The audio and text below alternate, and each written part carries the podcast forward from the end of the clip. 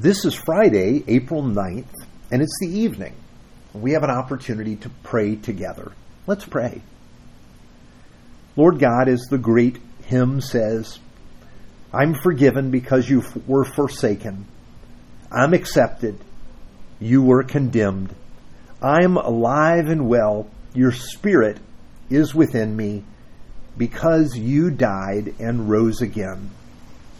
Amazing love, how can it be that you, my King, would die for me?